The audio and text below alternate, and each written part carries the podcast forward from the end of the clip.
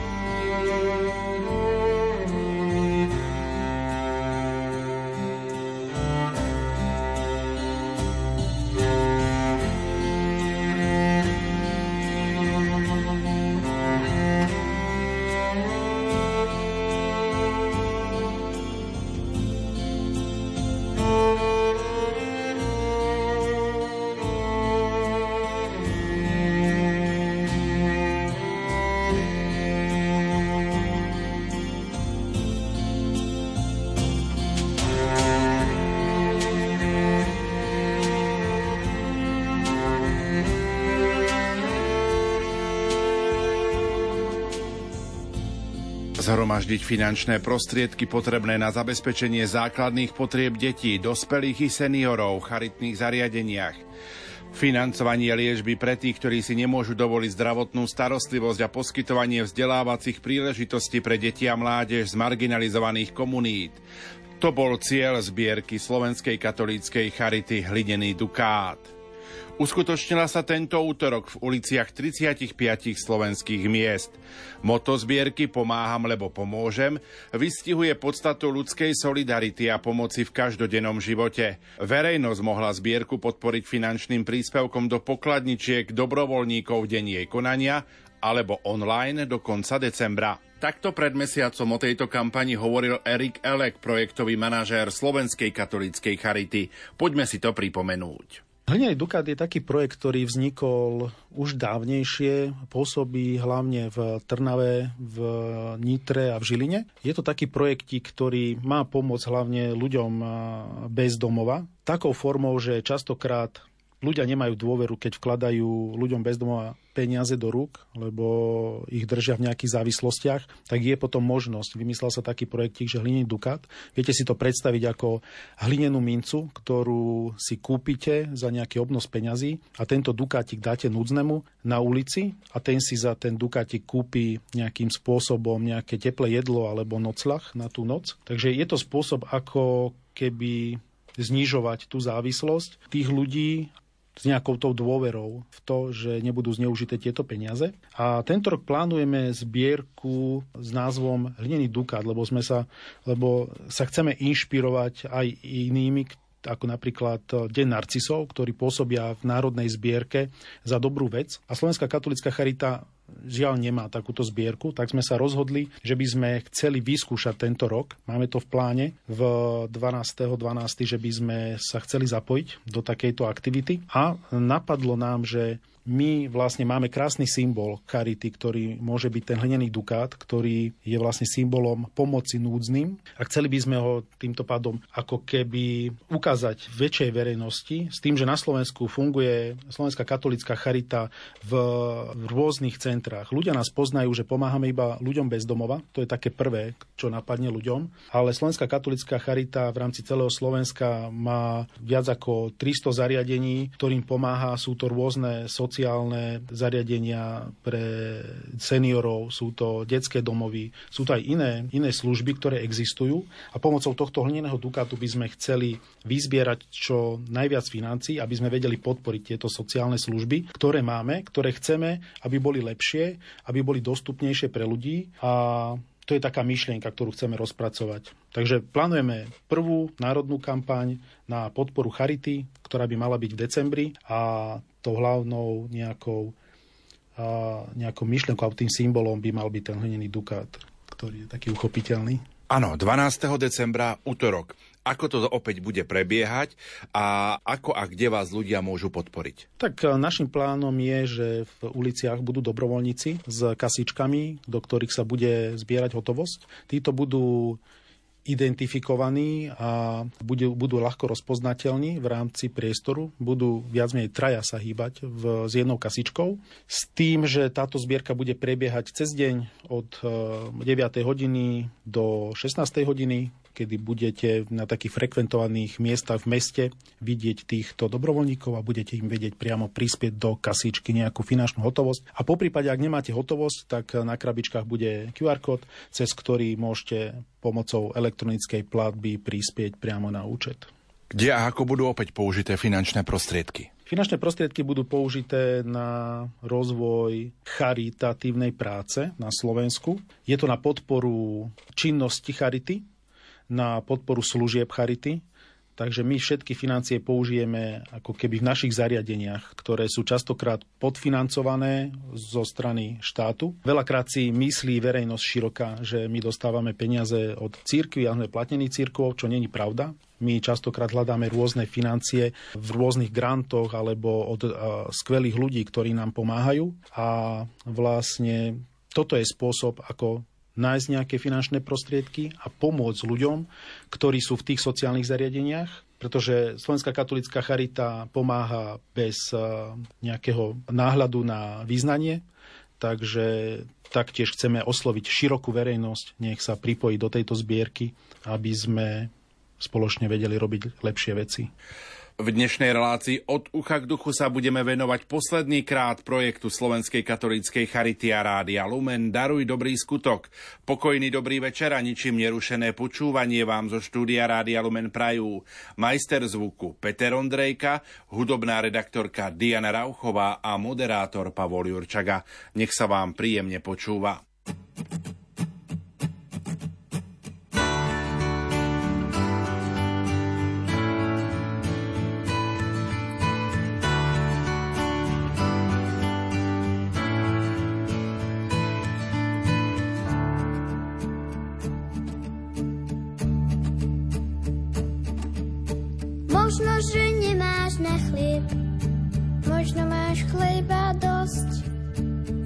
Trošku nesiem tam, kde je tiesen, tri krajce pre radosť.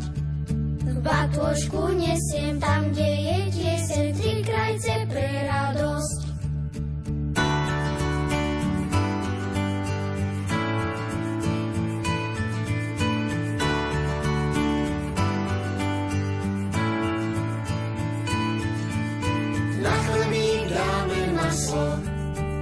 Maslo sladký med keď máme, aj zaspievame. Najlepšie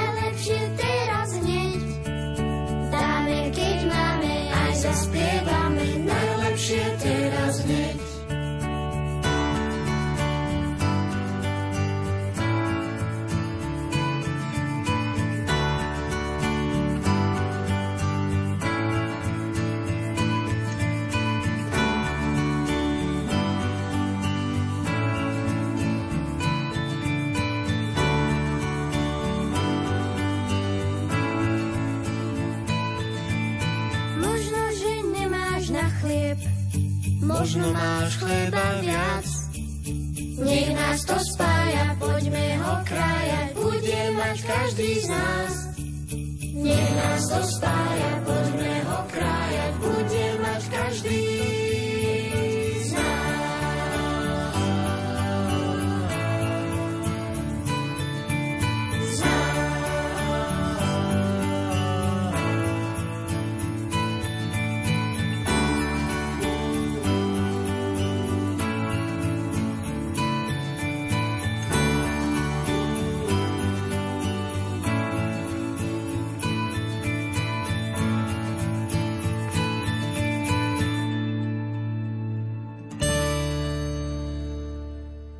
poslednej časti v projekte Rádia Lume na Slovenskej katolíckej Charity Daruj dobrý skutok sme ponúkli túto výzvu. Adventné a vianočné obdobie mnohí z našich poslucháčov využívajú na stretnutie s ľuďmi, na ktorých si počas roka nenájdeme čas. Ako je to s vami? A ktoré takéto stretnutia sa vám vrili do pamäti? Z vašich odpovedí spolu so mňou interpretuje kolegyňa Janka Ondrejková.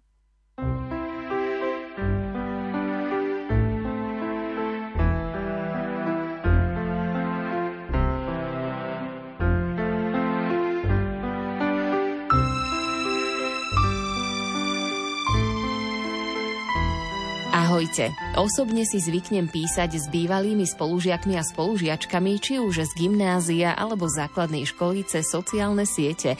A dozvedel som sa z nich, že minimálne piati z nás už majú jedno a viac detí. A vydám občas aj fotografie a videá z ich svadieb. Buďte všetci požehnaní a prežite krásny deň. Ivan z Lúky nad Váhom. Poslucháčka Petronela napísala Pokoja dobro, keď som bola malá, tak na štedrý deň sme s mamou boli doma a na prvý sviatok sme šli k tete, ktorá už žiaľ nežije. Takéto spomienky mám.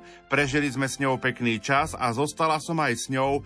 Bez mami prežili sme pekný čas. Vďaka, Peťa z Bratislavy.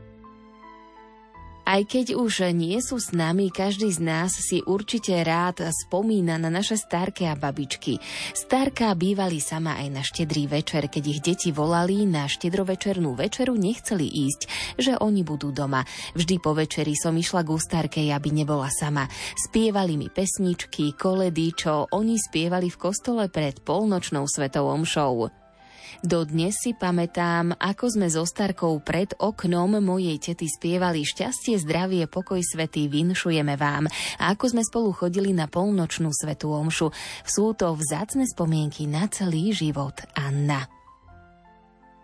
Poslucháčka Anička napísala Milé Lumenko, my si stále pripomíname, že niekoho máme poblízku, aj keď sa v duchu pomodlíme za neho, aby mu dal silu a zdravie.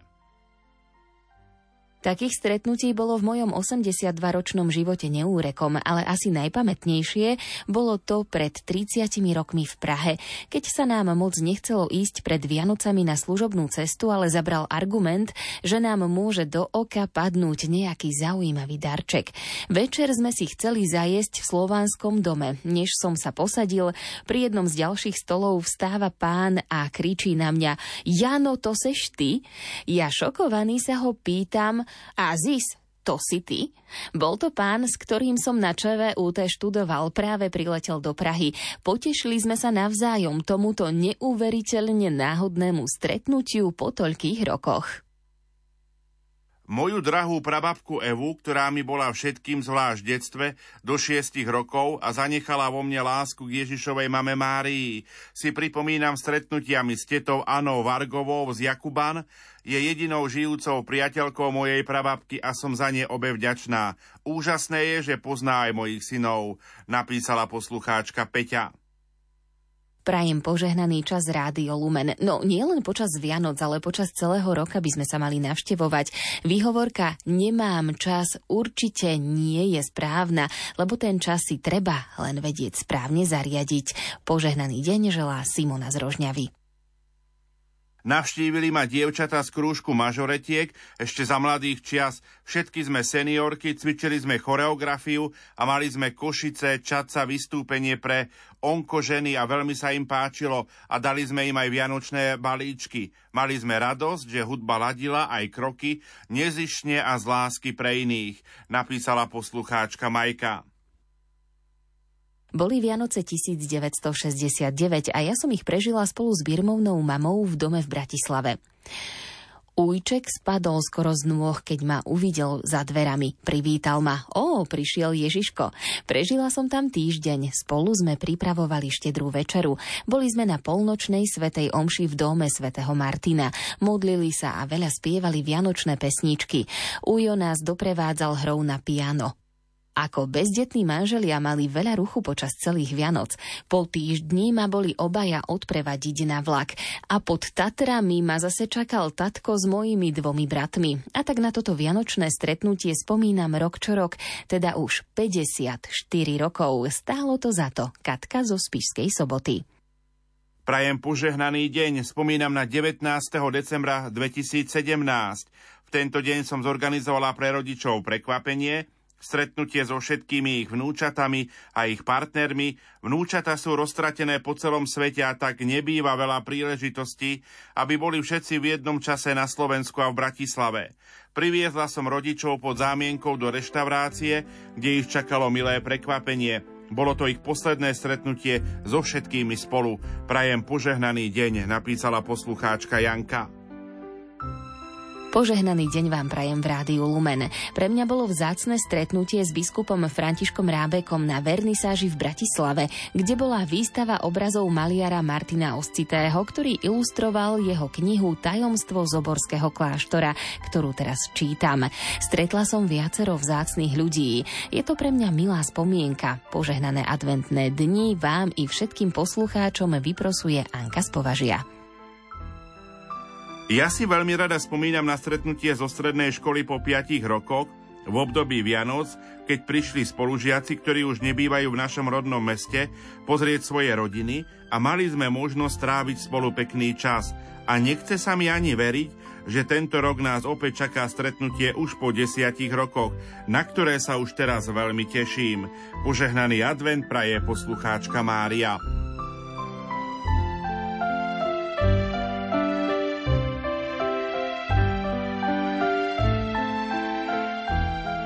Patrí sa aj niekoho odmeniť.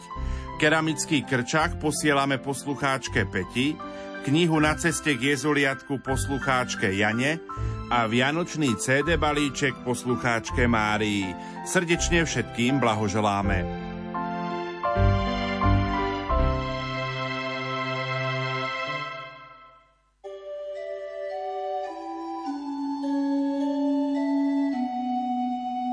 Oh.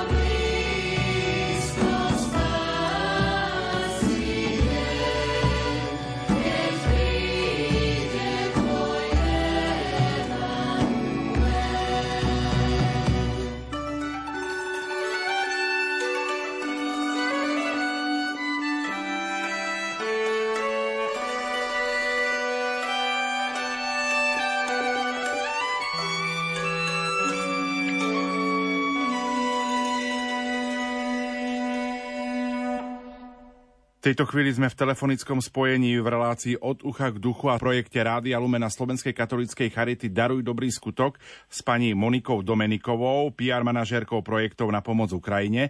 Prajem vám požehnaný sobotný večer. Požehnaný sobotný večer aj vám. Som veľmi rád, že telefonické spojenie funguje. My chceme dnes večer rozprávať trošku o tých centrách podpory na celom Slovensku, tak poďte trošku približiť, kde sa nachádzajú vlastne a čo tieto centrá podpory poskytujú. Centra podpory sú rozmiestnené po celom Slovensku, vlastne od Bratislavy po Košice a navštevujú ich ľudia v zložitých a komplikovaných situáciách. Ide predovšetkým o zraniteľné skupiny odídencov, ako sú matky s deťmi, seniory, zdravotne znevýhodnení a iní, ktorí si nemôžu nájsť prácu. Nevyhnutnou súčasťou našej práce je preto humanitárna pomoc. Odídencom poskytujeme tiež teplé jedlo, oblečenie a snažíme sa byť na blízku tam, kde je to potrebné podporujeme vlastne všetkých ľudí v núdzi, aby sa zaradili do spoločnosti. Každé centrum podpory si vytvára vlastnú sieť aktivít, ktorou sa snaží integrovať odídencov i ľudí v núdzi do spoločnosti. Medzi najvýraznejšie aktivity patria kurzy slovenského jazyka, psychologická pomoc, voľnočasové aktivity, ale aj pomoc ubytovaním, hľadaním zamestnania alebo aj ponuka rôznych kurzov. Vlastne tieto centrá mapujú aj možnosti ubytovania, ktoré následne sprostredkovajú odidencom. Mnohí odidenci pritom nachádzajú ubytovanie aj v cirkevných alebo štátnych zariadeniach pomáhame im s hľadaním ubytovania aj u súkromníkov. Na Slovensku funguje aktuálne 24 centier podpory, ktoré sme otvorili aj vďake podpore z finančného mechanizmu na riešenie kríz a humanitárnych katastrof vo svete. Centra podpory prevádzkujú jednotlivé arcidiecezne, diecezne a etarchiálne charity a v jednotlivých centrách pracujú aj Ukrajinci. Ukrajinci sa stretávajú ťažko aj s ťažkosťami bežného života na Slovensku. Častokrát to znamená dostať sa k lekárovi na vyšetrenie, nájsť si prácu, Mnohokrát je to aj neznalosť našich zákonov či drahé cestovanie pre tých, ktoré bývajú mimo mesta. A hoci mnohí navštevujú kurzy Slovenčiny a Slovenčinu ovládajú, stále zápasia s jazykovou bariérou. Pracovníci v centrách vždy pomáhajú klientom nájsť najbližšie zdravotnícke zariadenia praktických lekárov, pediatrov alebo lekárov špecialistov. Môžeme im ponúknuť aj službu tlmočenia a sprevádzania, a táto služba výrazne zlepšila ich prístup k zdravotným a iným verejným službám a vlastne samotní klienti ju hodnotia veľmi pozitívne. Máme spoluprácu s ďalšími organizáciami, ktoré nám dokážu pomôcť v oblasti zdravotnej starostlivosti. A vo väčších mestách sme schopní prepojiť utečencov s mimovládnymi organizáciami, ktoré sa špecializujú na konkrétny typ postihnutia, či už fyzického alebo mentálneho. V sociálni pracovníci často riešia aj závažné prípady, napríklad keď e, si musia utečenci e, urýchlene nájsť ubytovanie, inak skončia ako bezdomovci. Väčšina týchto centier vlastne sme už e, nejak stabilizovali potravinovú a materiálnu pomoc. Zásoby sa pritom distribujú ohrozeným skupinám ľudí. Naďalej poskytujeme aj materiálnu pomoc, ako napríklad oblečenie poďme trošku sa posunúť možno aj ďalej, že čo sa mhm. zmenilo začiatkom vojny na Ukrajine, možno aj poskytovaní tých služieb Slovenskej katolíckej charity. Preto ste PR manažérkou projektov na pomoc Ukrajine, že čo sa zmenilo tým začiatkom tejto vojny? Keby som to mala zhrnúť takými akože pár vetami, tak poviem vlastne, že odkedy na začiatku sme sa e, sústredili predovšetkým na, na tú materiálnu pomoc a vlastne, aby mali kde jesť, e, čo piť. A, a podobne dneska je to už také začlenenie do spoločnosti. Čiže od začiatku išlo skôr o také naplnenie základných životných potrieb to znamená, že keď prídete do iného štátu, potrebujete niečo jesť, niekde spať, niečo si obliec. Od začiatku vlastne charitné zariadenia si vytvárali aj v súčasnosti si vytvárajú vlastnú ponuku aktivít. Od začiatku poskytovali odidencom humanitárnu a psychologickú pomoc, ale aj sociálnu podporu a poradenstvo. Išlo tiež o sprevádzanie klientov tlmočenie pri vybavovaní úradných záležitostí, návšteve inštitúcií a zdravotníckých zariadení. Tiež im pomáhali s hľadaním práce, školy, škôlky a ponúkali aj rôzne voľnočasové aktivity a workshopy. A tieto centra ponúkali aj kurzy slovenského jazyka a niektoré aj kurzy anglického jazyka. Dnes je to teda o tom začlenovaní do života na Slovensku, aby sa tu cítili odidenci prijatí, dokázali tu žiť dôstojný život – a je to aj o takom zvyšovaniu možnosti integrácie týchto ukrajinských utečencov, ktorí boli postihnutí konfliktom. Zamestnanci centier podpory naďalej pomáhajú ukrajinským klientom s prípravou životopisov a ďalej podporujú, aby sa zamestnali niekde. V Piešťanoch a Trnave sme napríklad spustili sériu vzdelávacích workshopov na zlepšenie počítačových zručností a používanie internetu. Ich cieľom tohto je zlepšiť možnosti na slovenskom trhu práce. Ukrajinskí absolventi pritom mávajú problém s písaním na našej klávesnici, a pozície, ktoré zastávali na Ukrajine, majú iný názov alebo na slovenskom trhu práce vôbec neexistujú. V mnohých centrách sme v tomto štvrť roku začali s krajčírskymi workshopmi alebo školeniami, kde sa klienti môžu naučiť praktické zručnosti, ktoré im môžu uľahčiť zamestnanie ako šiť na šiacom stroji. Organizovali sme aj kurz základy tvorby webových stránok, No a po absolvovaní tohto kurzu dostali účastníci certifikát. Kurzy e, niektoré, niektoré e, centra organizovali také informačné stretnutia s personálnou agentúrou.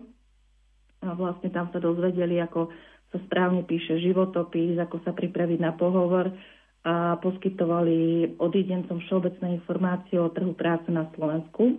Začali sme tiež podporovať integráciu a začlenenie detí a mládeže do skupín slovenských rovestníkov, prostredníctvom takej zaujímavej činnosti, ako napríklad profesionálny šport alebo nejaké kultúrne aktivity. Toto považujeme za kľúčové pre túto skupinu, keďže aby sa integrovala aj do miestnej komunity. Ide o taký vlastne dobrovoľný záujem rozvoj aj sociálnych interakcií, čo má pozitívny vplyv na duševné a fyzické zdravie. Naďalej od začiatku, od začiatku poskytujeme aj e, psychoterapie, či už individuálne alebo aj skupinové.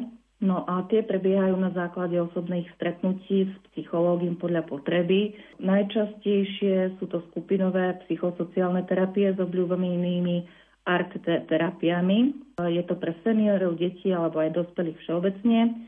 A tieto sú vlastne skoro v každom centre. V Košiciach od septembra spustili skupinovú psychoterapiu tajomstva žien. V Bratislave je psychologička, fyzioterapeutka, ktorá pracuje s deťmi s autizmom a s ich rodinami. A v Trnave sa tiež spustili arteterapeutické workshopy. Je to taká, ich cieľom je podpora relaxácie a tvorivosti, zvýšenie seba dôvery a to počas tvorivej činnosti aj prostredníctvom komunikácie so slovenskou artterapeutkou. Takéto workshopy uľahčujú integráciu a odstraňujú komunikačné bariéry. V centrách pracujú aj s tínedžermi, vedú sa kluby pre tínedžerov, Napríklad v Nitre vedú túto skupinu e, psychológovia a pedagógovia. V súčasnosti zahrňa tréning rôznych komunikačných zručností a zameriava sa aj na osobnostný rozvoj tínedžerov. Tínedžeri sú všeobecne, nielen tí, čo sú odídenci, sú všeobecne veľmi citlivou skupinou na prácu a je v podstate ťažké ich pritiahnuť nejakým aktivitám. Väčšina z nich študuje viac ako jeden rok online, takže zápis do školy zatiaľ nie je pre nich povinný a podmienky prijatia aj na slovenské stredné školy sú niekedy ťažko splniteľné, keďže pozostávajú zo skúšok zo slovenského jazyka. A preto aj e, Charita ich vníma ako zraniteľnú skupinu, ako kvôli nejakému duševnému zdraviu a celkovému, celkovému vývoju. Takýto klub tínedžerov je napríklad aj v Žiline. Ponúkame také teda rôzne aktivity, aby sa odidenci cítili na Slovensku prijatí. Je to akože táto psychologická pomoc sa nám zdá ako jednou zo zásadných, pretože sa objavujú aj mnohé psychické problémy, ale vynárajú sa aj prípady autistických detí a problém šikany na školách. Poďme približiť aj našim poslucháčom, ako ľudia reagujú na túto pomoc v centrách podpory na Slovensku. Taká prvotná eufória pomoci je preč. Ak si spomínate úplne na začiatku po konflikte, ľudia naozaj húfne pomáhali a vlastne v podstate prinášali aj ku nám množstvo vecí, pýtali sa, ako môžu pomáhať. Bolo množstvo dobrovoľníkov, či už na hraniciach, alebo vlastne aj kdekoľvek, tá, kdekoľvek sme sa obzreli, tá pomoc bola. A teraz sa vlastne stále stretávame aj na jednej strane s veľkou láskavosťou, ale na druhej strane už aj s akousi neochotou. Docentie podpory, ktoré po vypnutí konfliktu zriadila Charita na pomoc odídencov, niektorí prinášajú materiálnu pomoc, ale vlastne chceme pomáhať všetkým ľuďom v núzi venujeme sa rôznym cieľovým skupinám a pokrývame široké spektrum akože týchto cieľových skupín. Hoci sú také akože dva, dva možno tábory, že aj vlastne cez, cez internet ľudia reagujú rôzne aj na tú našu pomoc že stále pritom sú ľudia, ktorí akoby vnímajú, že, že vlastne odídenci sa ocitli v neľahkej situácii a že oni sa na, napriek tomu sa chcú vrátiť, mnohí z nich sa chcú vrátiť domov a veria, že sa vrátia domov, iní sa vlastne zmierili s tým, že už sa nemajú kam vrátiť. Čo znamená tá integračná pomoc odídencom? Ako by sme to tak možno priblížili našim poslucháčom?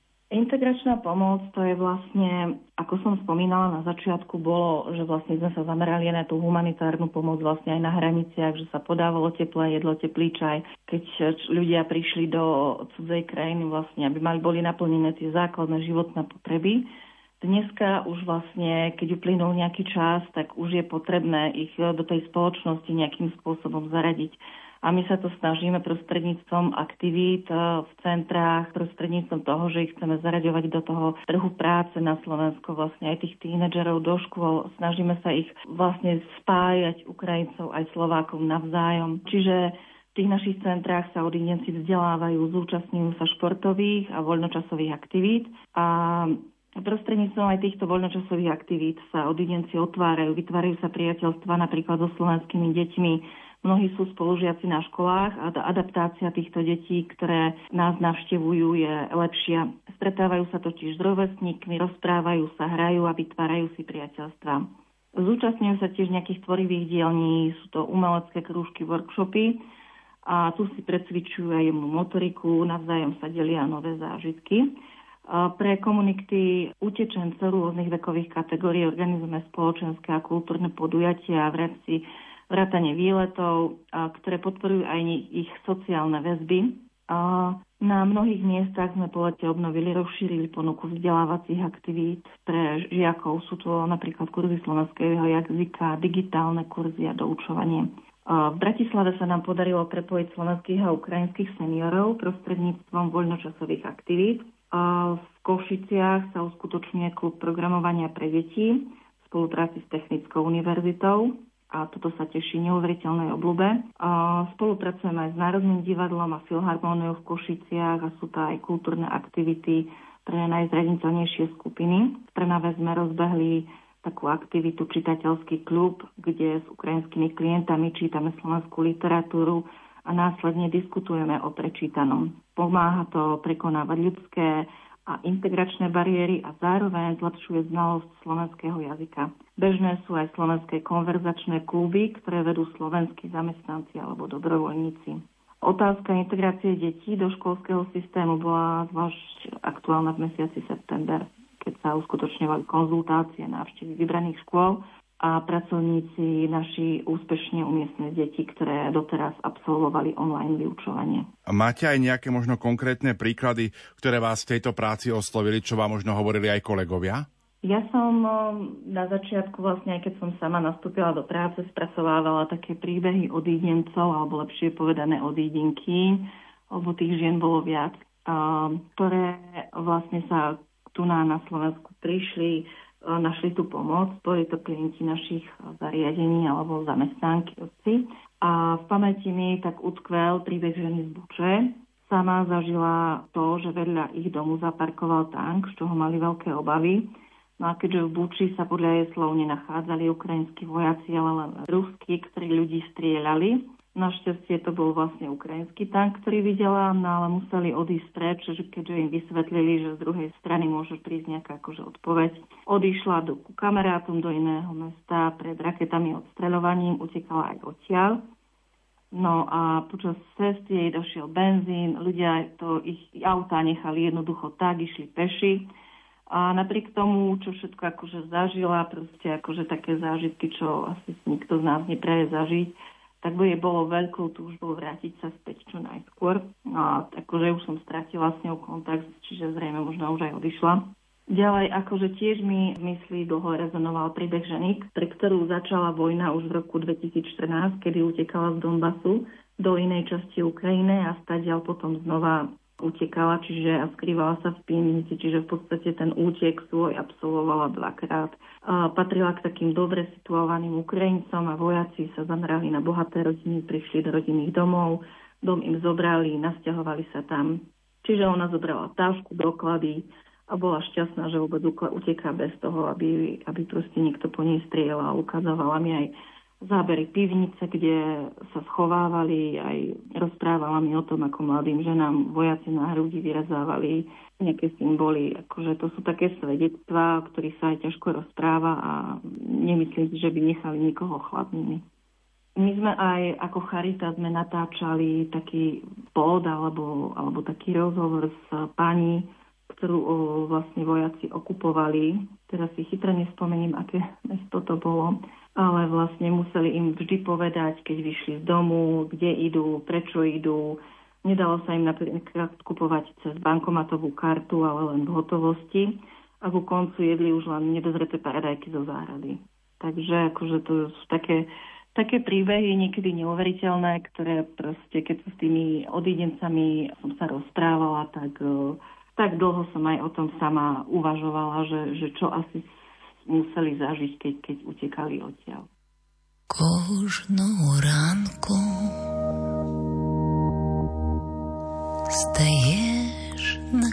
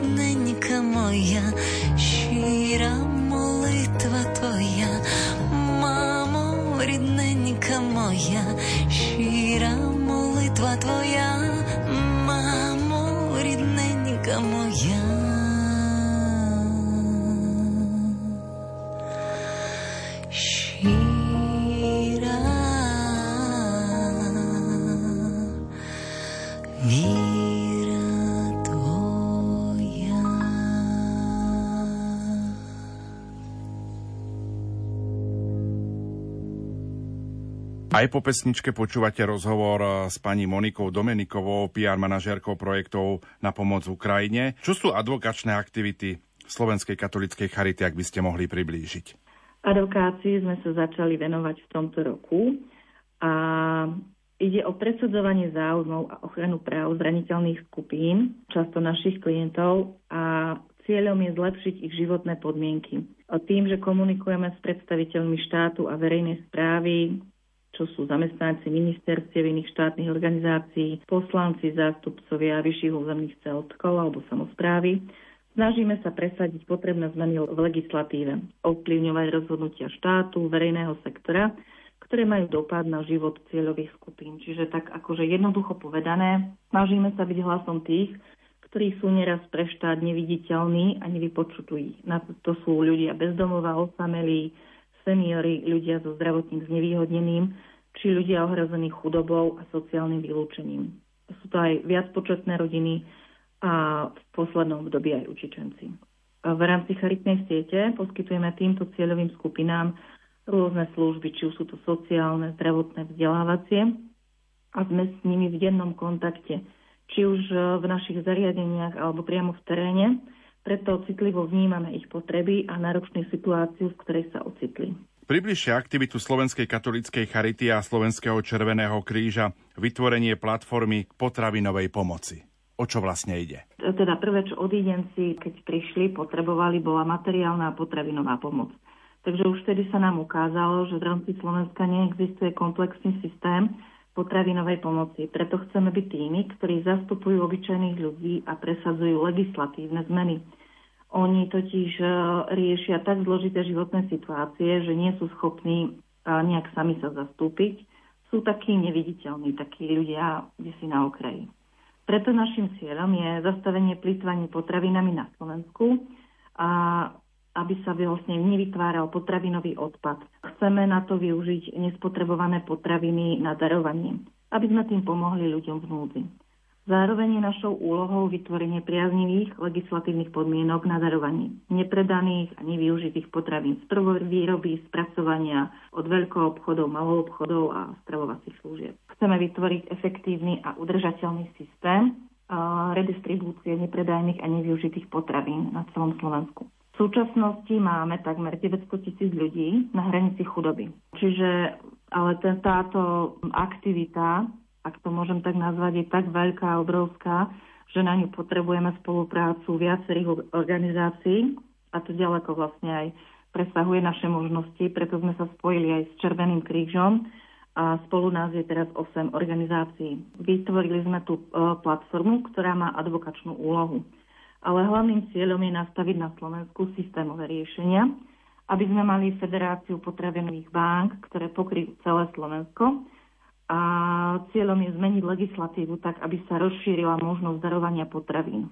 Nielen z reťazcov, ale aj výrobcov, pestovateľov a organizácií, ktoré sú súčasťou horeka sektoru, ako sú hotely, reštaurácie, kaviarne. A platforma bude partnerom pre, pre ministerstva pri vyrokovávaní, lebo nastaviť ten systém znamená partnerstvo s rezortami, získať finančné prostriedky, aby sa tým systém nejakých skladov, alebo nejakých nadregionálnych skladov, po ktorým sa pripoja lokálne sklady, ľudské zdroje, logistika, čiže aby to fungovalo všetko.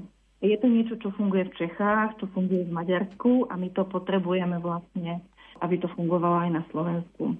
Sme vlastne ako mimovládny sektor, už budeme robiť e, vlastne samotný ten výkon, ale potrebujeme vlastne sa dohodnúť alebo potrebujeme štát na to, aby sa upravilo legislatívne prostredie, aby sme systém vybudovali a potom no, už to vieme nejak prevádzkovať a v konečnom dôsledku, aby tie sa potraviny sa nevyhadzovali, ale aby sa dostali k rôznym ľuďom. Vlastne teraz na konci októbra bol taký dôležitý moment, kedy sme založili túto platformu, ktorá vznikla ako neformálne združenie práve podpisom memoranda, ktorým sa zakladujúci členovia zavezujú naplňať cieľe platformy. Čiže 8 organizácií sa dohodlo, že začnú spolu robiť na nejakých veciach, aby dosiahli zmenu. A v rámci tejto platformy si uh, členovia zvolili výkonný výbor. Sme tam my, Červený kríž, Free Food A tieto tri organizácie sme si už venovali nejaký čas tomu a začíname robiť kroky, aby, aby vlastne to začalo to fungovať. Tá platforma nemá samotné fyzické, nemá význam nejaké pre fyzické osoby, kde sa robí osvetová činnosť, kampáne, rokovať s ministerstvami. Je to teda platforma Senát, kde sme sa stali partnerom pre obchodné reťazce a podobne. Úlohou platformy je je robiť adekvátnu aktivitu, pripravovať legislatívne prostredie, presadiť niečo, čo môžeme vytvoriť, aby sme mohli presadiť tento systém, ktorému sa všetko zlepší. Dnes idú nejaké straviny, akože aj zbierky na potraviny.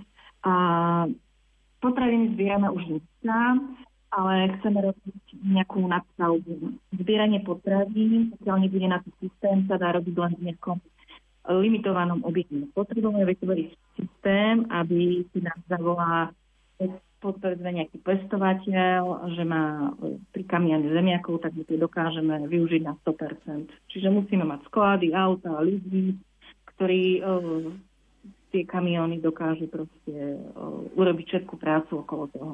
Platforma bude mať teda osvetovú advokačnú činnosť, potom vzniknú ale nové subjekty a tie budú nositeľní vlastne samotného toho systému, vlastne budú ako keby vykonávateľní. Chceme robiť tri nadregionálne subjekty, západ, stred a východ a na tejto úrovni už sa bude riešiť logistika, distribúcia a tak ďalej. Čaká nás ďalšia otázka. Advokačnou aktivitou je reforma financovania sociálnych služieb. O čo vlastne ide? Sme hlasom zraniteľných skupín, ktorí sú v skutočnosti našimi klientami. Máme dobre navnímané ich potreby, ale potrebujeme to komunikovať aj na vyššie miesta. Keď si predstavíme toho obyčajného človeka, ktorý sa ocitol v chudobe, má svoje problémy, či už zdravotné alebo iné, on sa na to ministerstvo nedostane a nevie bojovať za svoje práva. Keďže sme najväčší neverejný poskytovateľ sociálnych služieb na Slovensku, Máme s utečencami už takmer 70 tisíc klientov. Je to obrovský počet príjmateľov služieb. A máme preto pre štát cenné informácie z terénu o tom, ako veci v praxi fungujú a čo nefunguje. Čo sa týka teda sociálnych služieb, starne nám populácia, avšak nemáme v súčasnosti sociálne služby nastavené na starnutie populácie. Sme preto partnerom, sme pre štát, sme súčasťou pracovnej skupiny, a dávame k tejto téme, k reforme financovania sociálnych služieb pripomienky. Bavíme sa teda o ľuďoch v zariadeniach pre seniorov, ale aj o ľuďoch, ktorí sú príjmateľní opatrovateľskej služby zdravotnej starostlivosti. Takže je to taký ten reťazec. V súčasnosti je potrebné robiť veľkú zmenu, aby mohol celý sociálny systém e, fungovať. Pretože je to niečo, čo má dopad na zraniteľné cieľové skupiny.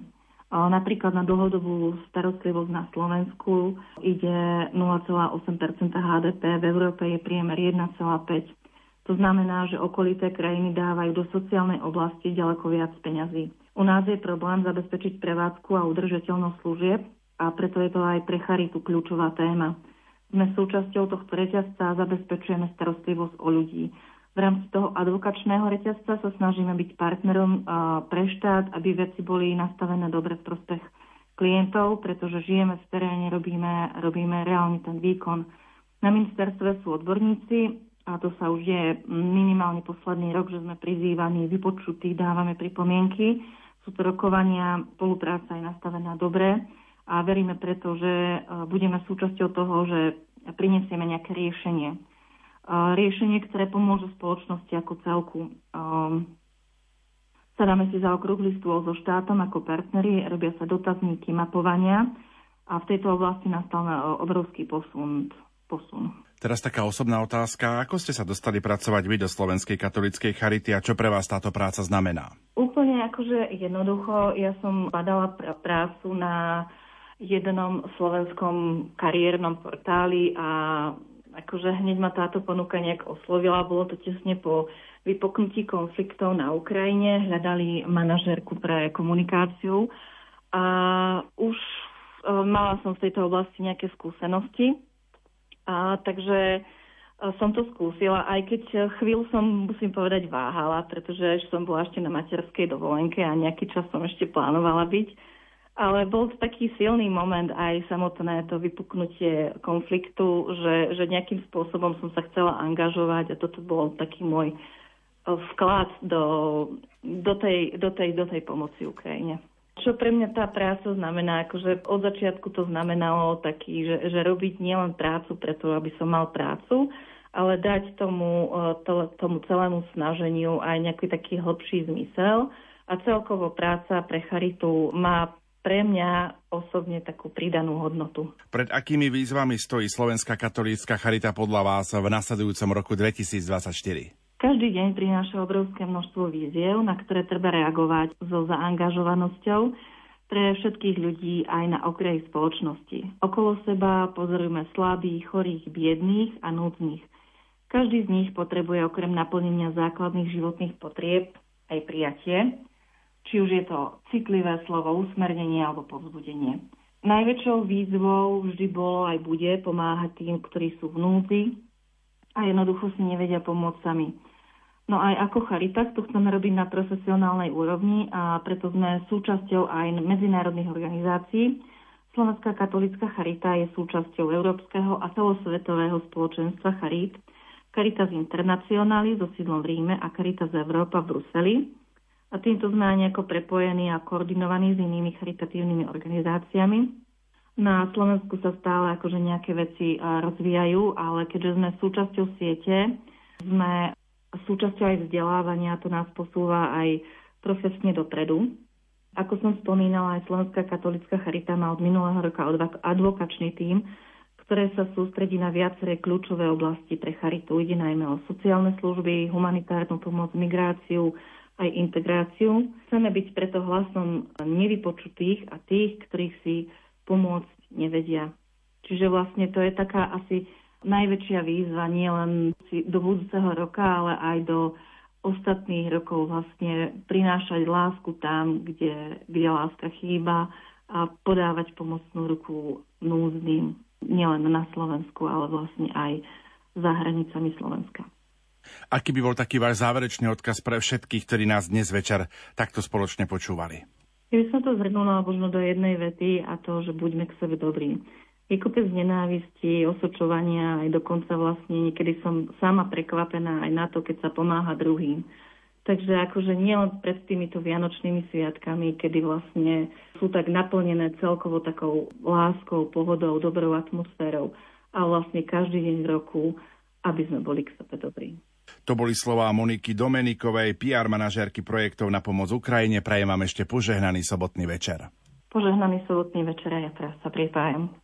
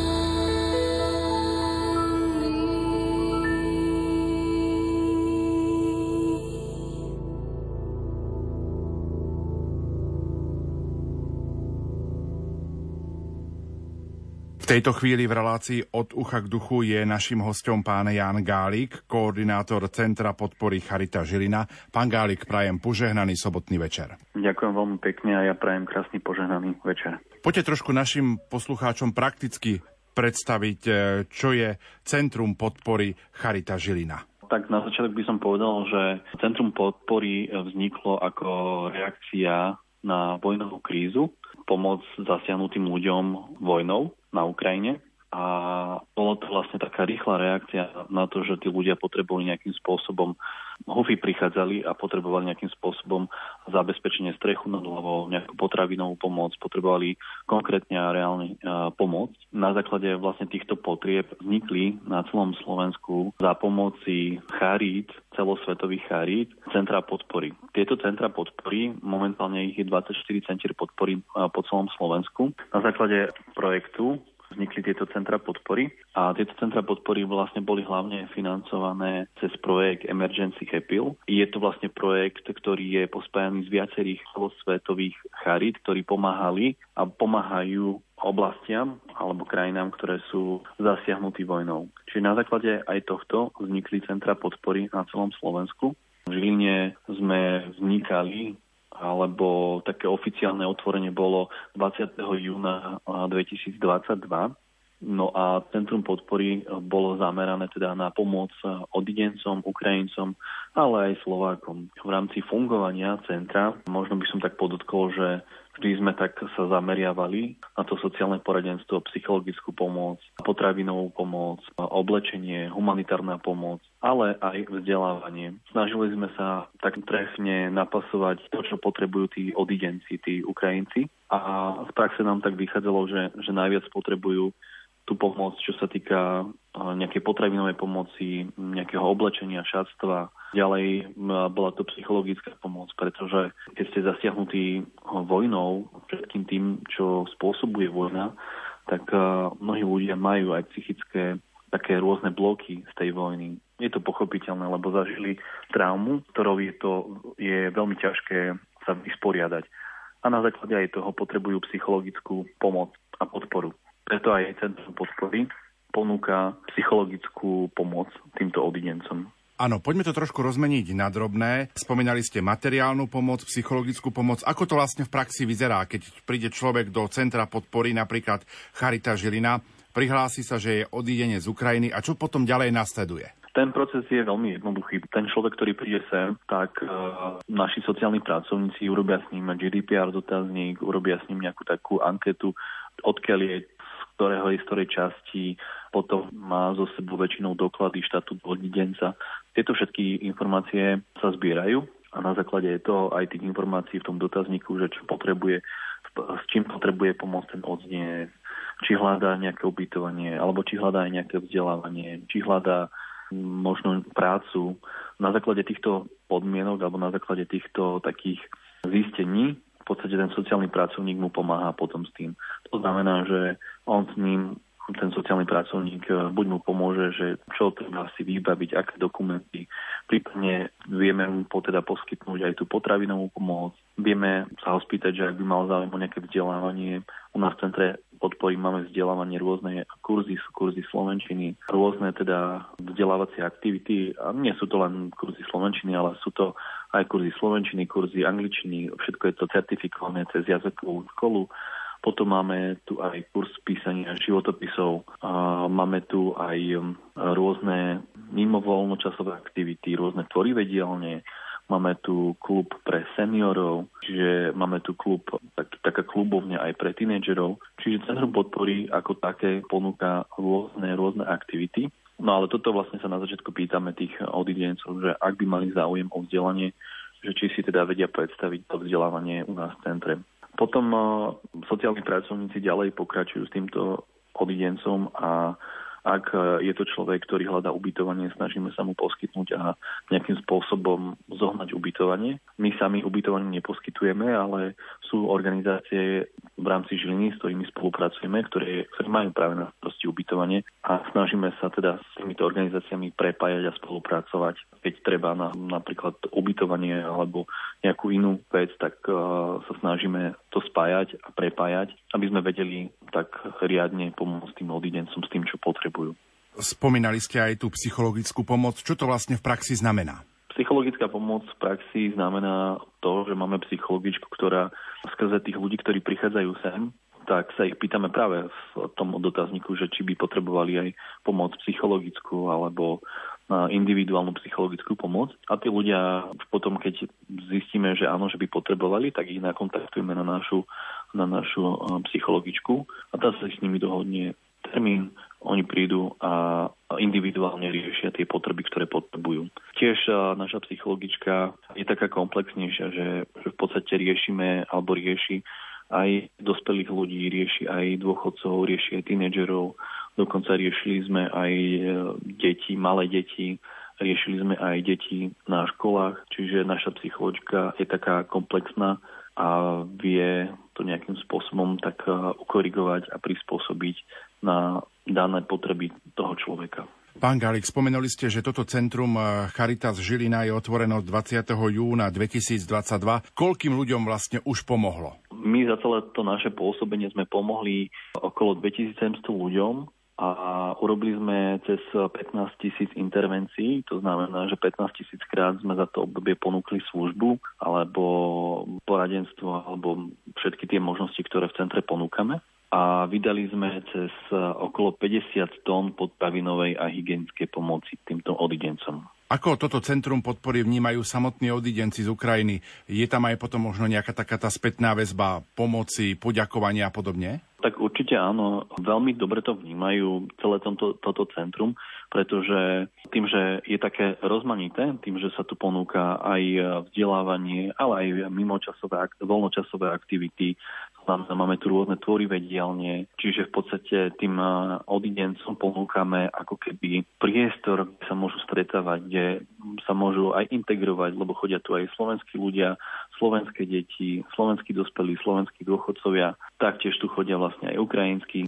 To znamená, že vlastne je tu možnosť a priestor na vzájomnú komunikáciu a také vzájomné prepojenie. Teraz sa spýtam trošku opačne. Ako odidencov z Ukrajiny prijali ľudia v okolí Žiliny, kde pôsobíte? Myslím si, že zo začiatku bola taká väčšia horlivosť, taká väčšia spolupatričnosť a bolo to aj tak zjavne cítiť, že všetci sa snažili pomáhať ako vedeli. Potom možno v minulý rok, v tom druhom pol roku sa situácia tak stabilizovala, a niektorí tí ľudia boli aj, aj radi, že sú tu, niektorí boli nespokojní, že sú tu. Zase naopak odidenci tí boli veľmi radi, že, že majú možnosť sa niekde začleniť, niekde vytvárať svoju komunitu, ale uh, boli aj odidenci, s ktorými sme sa stretávali, že mali veľmi negatívnu skúsenosť uh, so Slovákmi, či už uh, prostredníctvom uh, médií, alebo takej tej nenávisti, ktorá bola cez média, média proste tak propagovaná.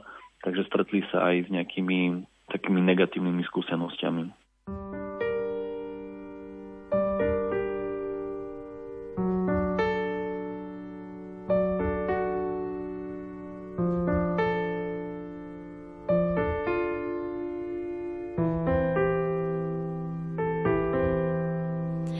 Sloboda je pierko,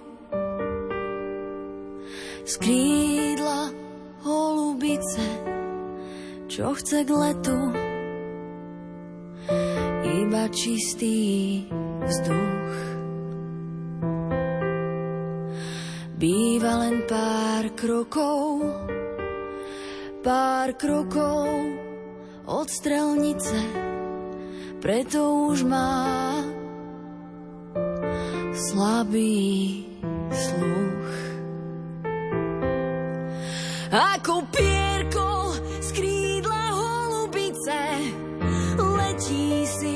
nepadá k tomu letu. Svet jej hrá na bicie a solo chce mať armáda. Ako pierko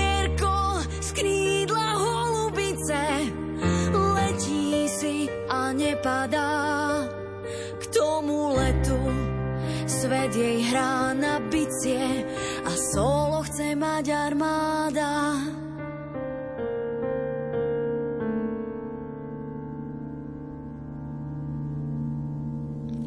Sloboda je pierko z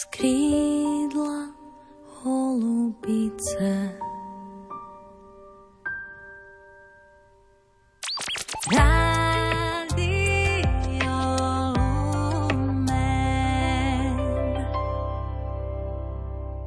Sú podľa vás ľudia na Slovensku ešte ochotní pomáhať? Osobne si myslím, že ľudia na Slovensku sú ochotní pomáhať, ale do veľkej miery sú polarizovaní, čo je dôsledkom politickej situácie a tiež si myslím, že takým tým mediálnym tlakom, lebo všade v médiách sa rozpráva o tom, ono to tak súvisí, tá politická situácia s médiami. No a to si myslím, že dosť vytvára taký tlak na ľudí a to dosť ovplyvňuje. A preto aj tí ľudia sú možno v niektorých veciach na odidencov alebo na migrantom taký agresívnejší alebo taký negatívnejší. Čiže myslím si, že ten problém je v tej politicko-mediálnom priestore, ale všeobecne si myslím, že ľudia sú veľmi nastavení, že chcú pomáhať, chcú pomôcť a vedia pomôcť. V ľuďoch je stále aj v tomto čase tá ľudskosť, ktorú vedia nejakým spôsobom pretaviť a vedia nejakým spôsobom súšitkovať. Ale možno je to o tom spôsobe tej komunikácie, akým spôsobom to komunikovať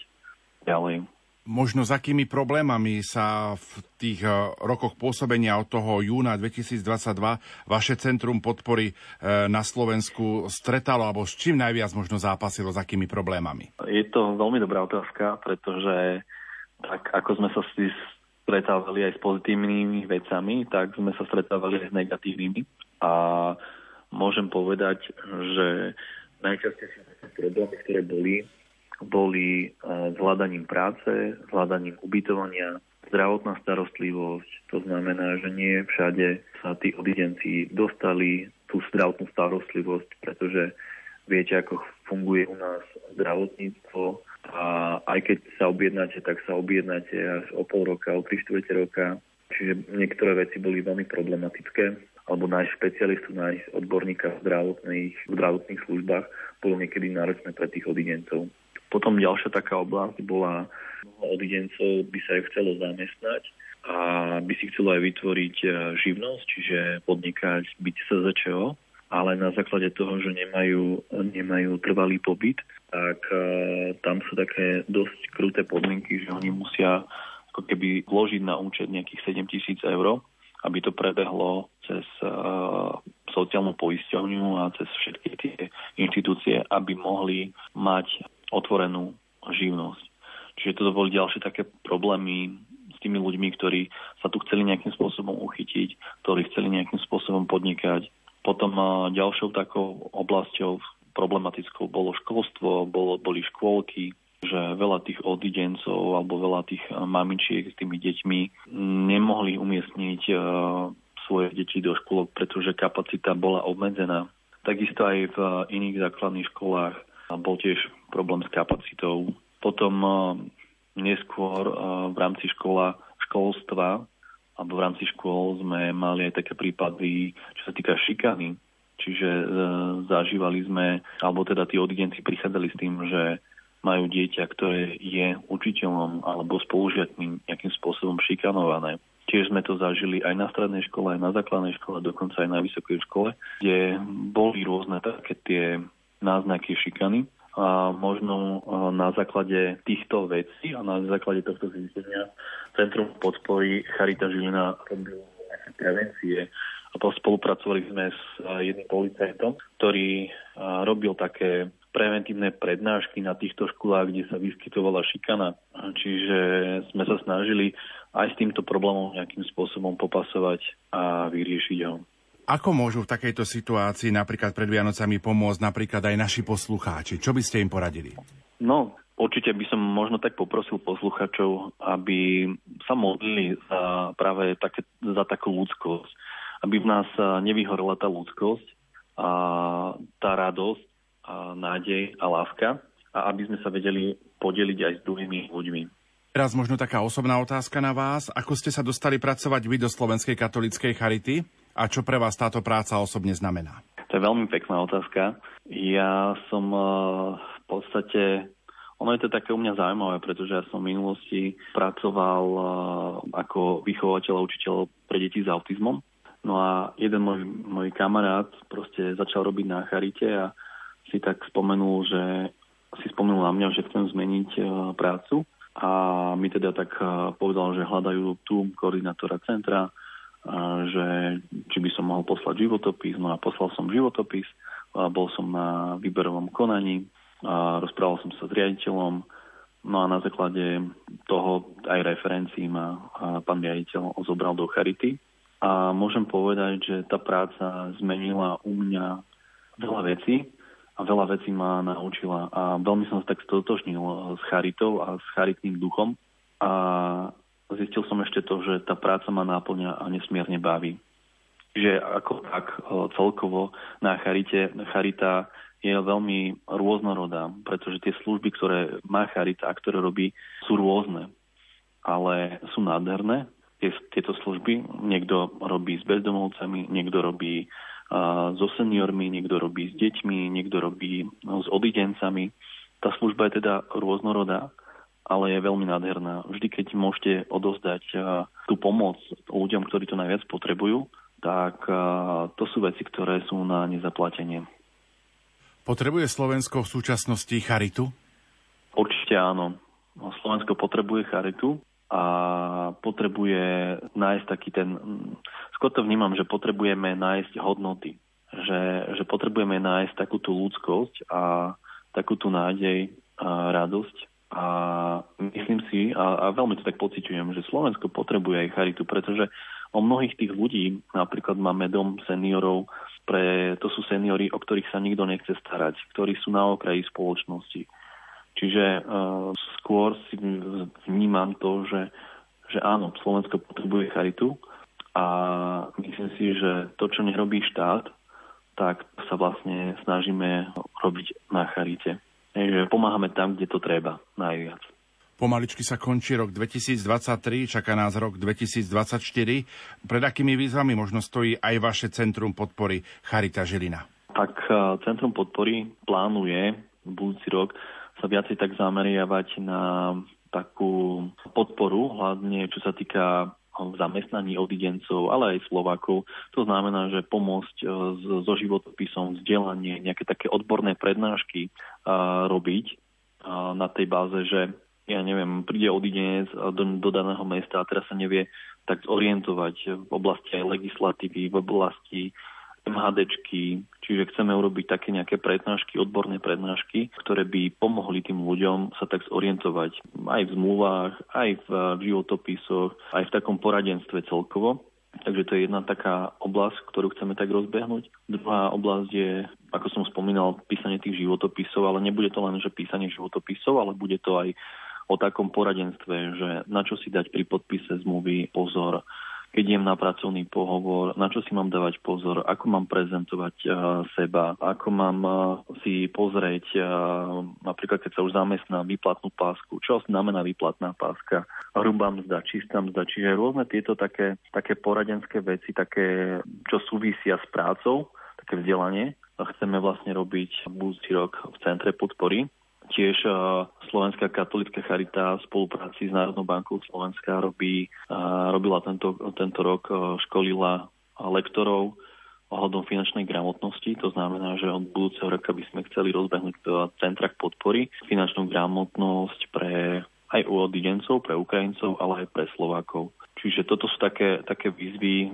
ktoré chceme nejakým spôsobom budúci rok rozbehnúť, rozvíjať Tiež eh, chceme viacej ísť do tej integrácie, to znamená, že hlavne prepájať eh, slovenských ľudí a ukrajinských ľudí, ukrajinskú komunitu. Pretože myslím si, že tieto dva národy majú veľmi veľa spoločného a veľmi veľa sa vedia navzájom obohatiť.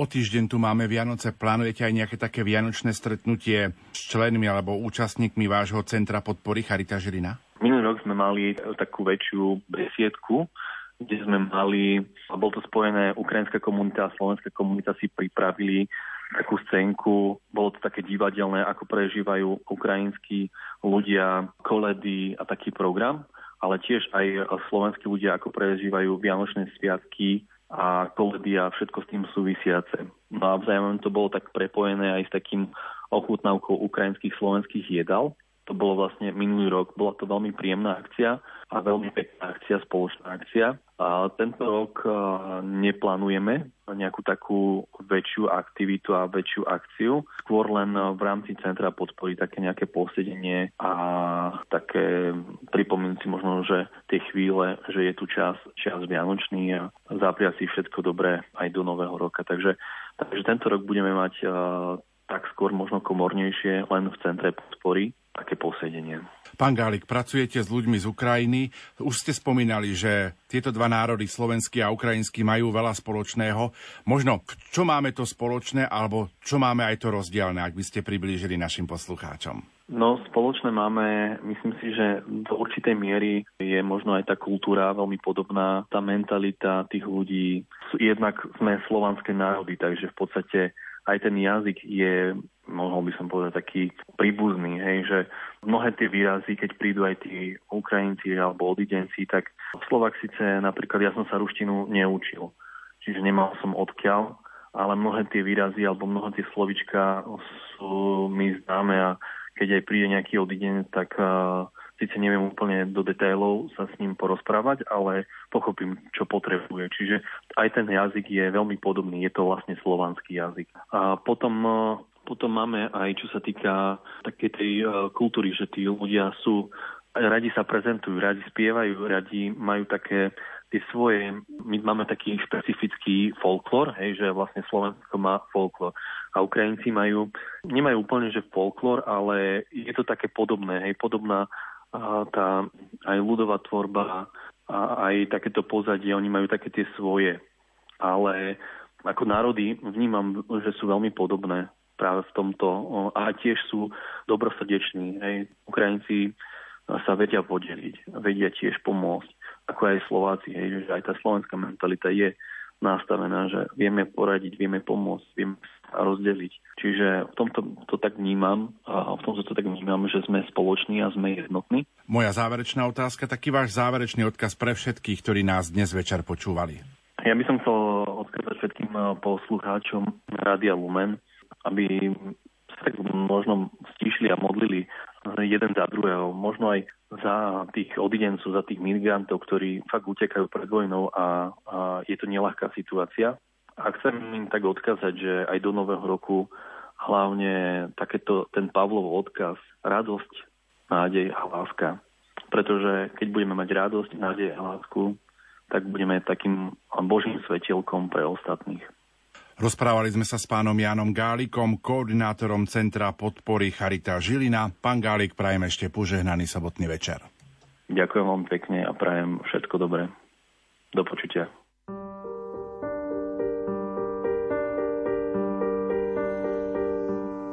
Keď mi slnko svieti do očí,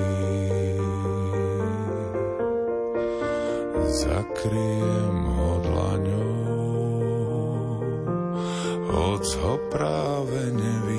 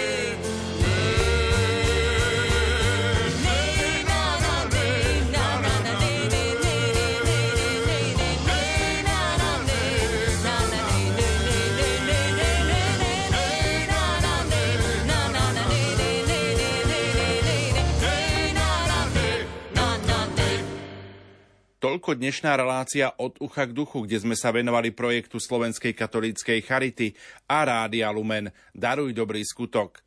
Každý mesiac posledné dva roky sme venovali tejto téme.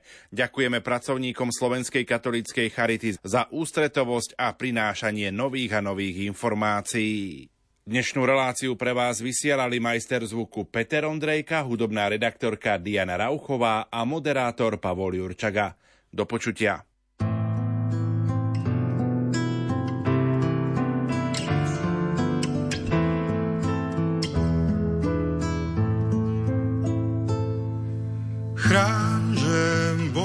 Svetlo žiarivé, nech temno nerozdáva práva mať.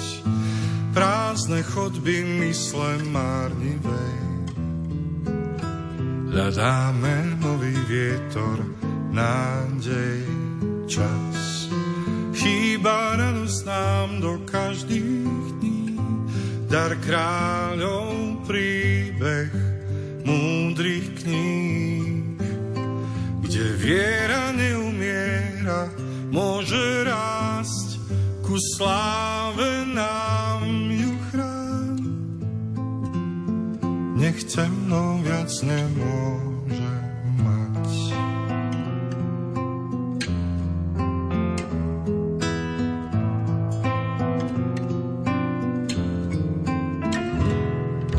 Chráň, že Bože svetlo všetkým dám, aj tým chorým, čo už nevládzu späť. Nádej do života vstúpiť zas a pokoj všetkým nám pre krásny svet. Vdýchni radosť nám do každých dní, dar kráľov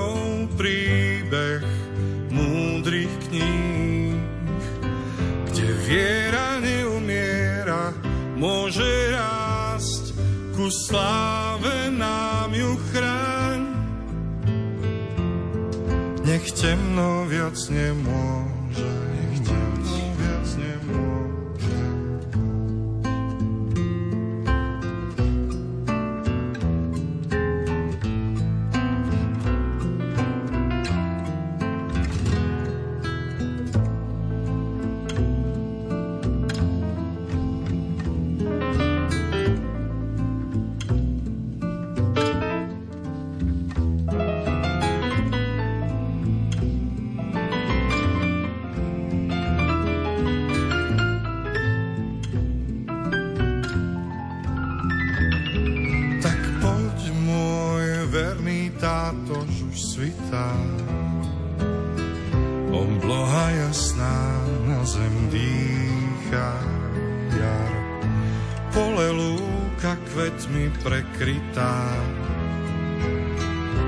zaznie moja vrúcna modlitba. Vdýchni radosť nám do každých dní, dar kráľov príbeh múdrych kníh, kde viera neumiera, môže sláve nám ju chráň. Nech temno viac nemôže mať.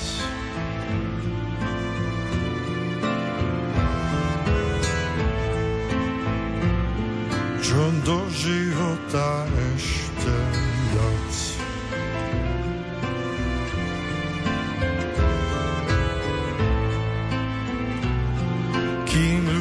zmúdrejú raz znáť.